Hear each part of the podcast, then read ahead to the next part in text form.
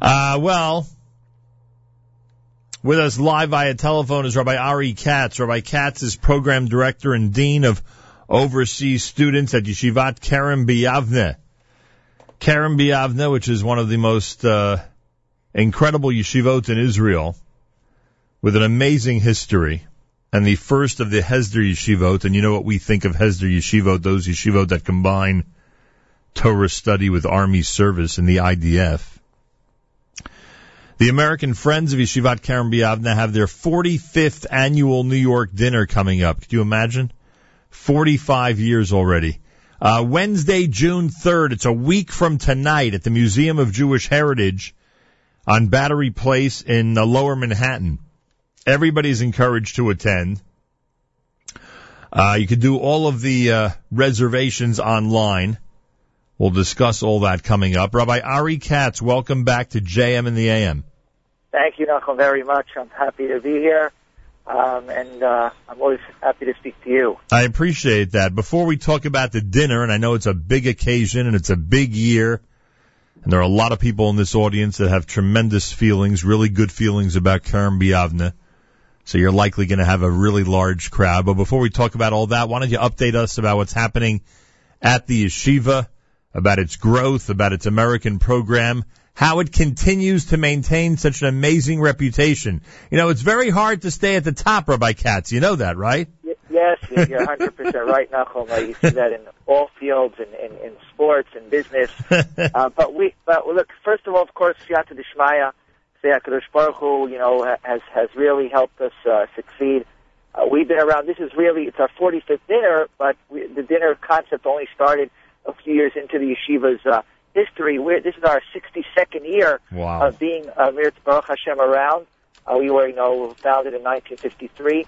Uh, and Baruch Hashem, I think that the answer, besides the Siyata Dishmaya, is our a great reputation. I mean, uh, the reputation, of course, uh, comes from the, the staff that we've had, uh, the, specifically the overseas staff, which has really been uh, something which the, the Rabbanim have been around for over 25, some even 30 years.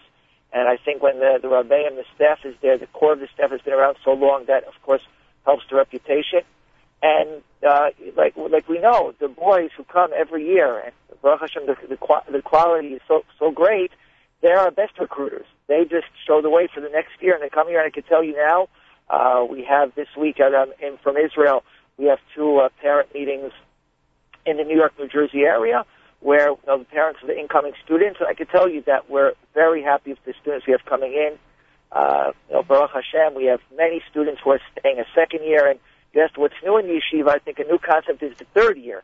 That a lot of parents have uh, been agreeing to let their sons stay even for a third year in yeshiva, which is something which we're amazed at, and you know, it only helps. Does the third year automatically lead to a fourth year? Is my question. Uh, well, here you have to be careful. You have to really tread uh, tread very carefully because, as you know, uh, you know that, that this is already a, a type of sacrifice for the parents and for the kids that they're pushing their lives, quote unquote, off for a couple of years before they start. Uh, they go to college, uh, and uh, so you know the third year is already for us a chiddush, which you know, we're very happy. And I always tell the guys they have to thank their parents for letting them do that. No question uh, about that. You, you'll be surprised. We've had a few students the last couple of years who have, with, of course, the parents' consent, uh, just that you know they just stay in Israel. Oh, and, don't uh, worry. Nothing surprises me when it comes to uh, that. That's for sure. They, they, they'll stay in Israel, and then they'll either continue learning a few more years in yeshiva, or they'll they'll go and to, to, to university in Eretz Israel. And we even have some who make Aliyah officially and, and uh, do volunteer army. Rabbi Ari, oh, sorry. We have it all. So we have the guys doing army as well. Oh, yeah. So, uh, Baruch Hashem. Rabbi Ari Katz is with us. Kerem B'Yavne dinner a week from tonight. The, uh, it's funny when, when you mention second year, a lot of parents shudder. Now that you've, now that you've mentioned third year and have tried to uh, mainstream that, I can imagine how some of the parents are reacting. Um, the, uh, what is it like? And I'm sure you've done this, and I and I know that the Rebbeim and the Rosh Yeshiva and so many people that are uh, responsible for the for the students. Uh, what is it like when you visit the students at the army base? What is it like when you visit the students who are, as we know from very, very, very recent Jewish history, who are in very dangerous situations. What is that whole experience like? So, so Nachum, you hit you, you basically touched on a very uh, very emotional and sensitive uh, point. I mean, look, uh, we are proud of the fact that, like you said at the beginning, that we combine the Hesder combined the army and the learning. What would they call in uh, the Gemara, the Safra, the Saifa, the Sefer in one hand, and the Saif, the sword in the other hand. And when you go, and we even try to encourage the overseas students to come on these visits, because we do visit the, the, the soldiers very often. Uh, I would say average of once to twice a week, depending on the Army's permission for us to come visit. Uh, and you, you just you get chills because you see these guys uh, in the Army uniforms, sweating, dirty, uh, but and they'll have a safer in their pocket. That you come there, and you know the Rosh Yeshiva, the Rabbeim will come visit them, and they'll they'll they'll go. The the, the, officers will let them come to hear in one of the tents. Um, it just and and the guys stay up, and it, even though it's hard to keep their eyes open after you know they're they're really you know training and everything like that, but they do it, and it's a remarkable thing because there's two ideals here which are to them very important: the learning and serving the country through the army, and it's an unbelievable thing. I'll go. I'll, I'll even tell you more. I was in Shavuos, yeshiva for Shavuos, and many of the soldiers who got off for Shavuos, they didn't go home. They didn't go to their parents and their nice, comfortable bed and then probably their mother's very delicious food. They came to yeshiva to learn in yeshiva, to sleep in a yeshiva bed, to have the yeshiva food, which is not bad. I'm not saying yeshiva food is bad. I think yeshiva food, Baruch Hashem, is okay. But these are guys who realized they could have gone home for Shavuos. Right. They got off in the army, but they decided they made the decision to come to Kerem B'Yavneh because that's what they felt their home is. They want, they know in the army they can't learn as much, so that when they have the time off, they will come to yeshiva to recharge those batteries. Yeah, from what I hear, the food's a lot better than it was in my day. That's what I, I hear. think so. Yes, Malcolm, I think so. Yes. Where are you from? Are you from New York originally? Well, no, I'm originally, well, yeah, my parents, my parents made Aliyah when I was uh, 12 and a half from Elizabeth, New Jersey. Ah, wow. So, uh, I've been in Israel now, uh, for 35 years. Now you're, you're the head of the overseas program. How does it compare to the old days? I mean, uh, I, Well- I remember the time when uh, when there were just a handful of uh, of guys coming from this area to Kerem B'Yavne, and then of course it swelled to the point where you were, I would guess, probably close to I don't know uh, a hundred Anglo's uh, in the Right. yeshiva, maybe even more. What's it like today?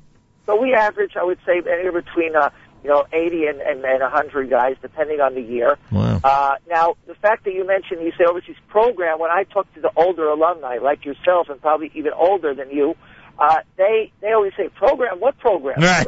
Program? we, were, we were one yeshiva. So I want to tell you, Nachum, I, and I tell this to the parents, I tell this to the children, tell this to the, to the kids, that, you know, we're a Hesder yeshiva, and we're an Israeli yeshiva. And our goal is to integrate the guys as much as possible within the yeshiva, not to have that too much separate. Of course, look, have, we, we all understand that, you know, we want to show them the countries, we have the Tiyulim for them, we have Shabbatonim for them, but otherwise, when they're in the yeshiva, we really try to knock down the barriers and that they should be one yeshiva. That's why they dorm together in the rooms. There's no such thing as a room with four overseas students. And they also, you know, eat the same Chadar Ochel. They learn the same Beit Midrash, of course. And, you know, in, in general, they're just, we try very hard that they should be one. They learn Chavruta with each other. And so the, the program that we have today, of course, thank God we've grown, so it's become a program. But eh, I would say for all practical uh, causes, we really like to have them as one within the yeshiva. Yeah, in my day, the program, the overseas program, was to integrate into the regular program. That was the program. Right, right. So we still do that, but today, because of the, the larger amount, and maybe I would say maybe a little different mentalities, and, but in general, uh, we see it. Baruch Hashem, there is integration. The guys get along. We, I'll even show, share with you uh, that we have, uh, and we're doing trying to do this more to have throughout the year a Shabbos where the overseas boys will go to an Israeli boys' house for Shabbos Hmm. because we feel that again that's I think Achdus in, in, in, in, the, in the highest level. Yeah, look, well, I mean, I'm- I've said it many times, and there's no question that, uh, as far as I'm concerned, to maximize that Israel experience is uh, probably the best way to approach those post high school years. Just my opinion, of course. I always seem to get criticized somehow whenever I say something like that. Anyway, we I get- think you're right. yeah, I, I know right. you think I'm right. That I know. Rabbi Ari Katz is with us, the 45th annual New York dinner for the 62-year-old Yeshivat Kerem B'Yavne happens this coming Wednesday, a week from tonight at the Museum of Jewish Heritage. This is, oh, we'll, we'll talk about the honorees in a minute. It, it's always a great event. There always seems to be a wonderful celebration when you guys come together in New York for this event. Uh, we try very hard. I mean, you, you have to tell you today that, that maybe dinner isn't the most attractive thing in the world today, but no. The guys come out, I think, the, the alumni, the parents, because they feel loyalty to the yeshiva. They feel, of course, Hakarat told what the yeshiva gave them, what they gave their children. So it's always a beautiful thing. Know, the Rosh Yeshiva from Greenberg comes in, especially for this, and and uh, you know, he I think gets nacha from seeing the alumni coming. Uh, you know, throughout the year we do have other events. If it's learning events, if it could be Malava Malkas, because with that the kesher, the guys, the alumni ask for that. They want it. They want to keep the kesher. When a guy leaves the yeshiva, we always tell them that he's leaving maybe physically, but he's part of the KBY family. He always remain like that, and just like a family, when the ch- children maybe move out of the house, the parents, of course, always have a kesher of them.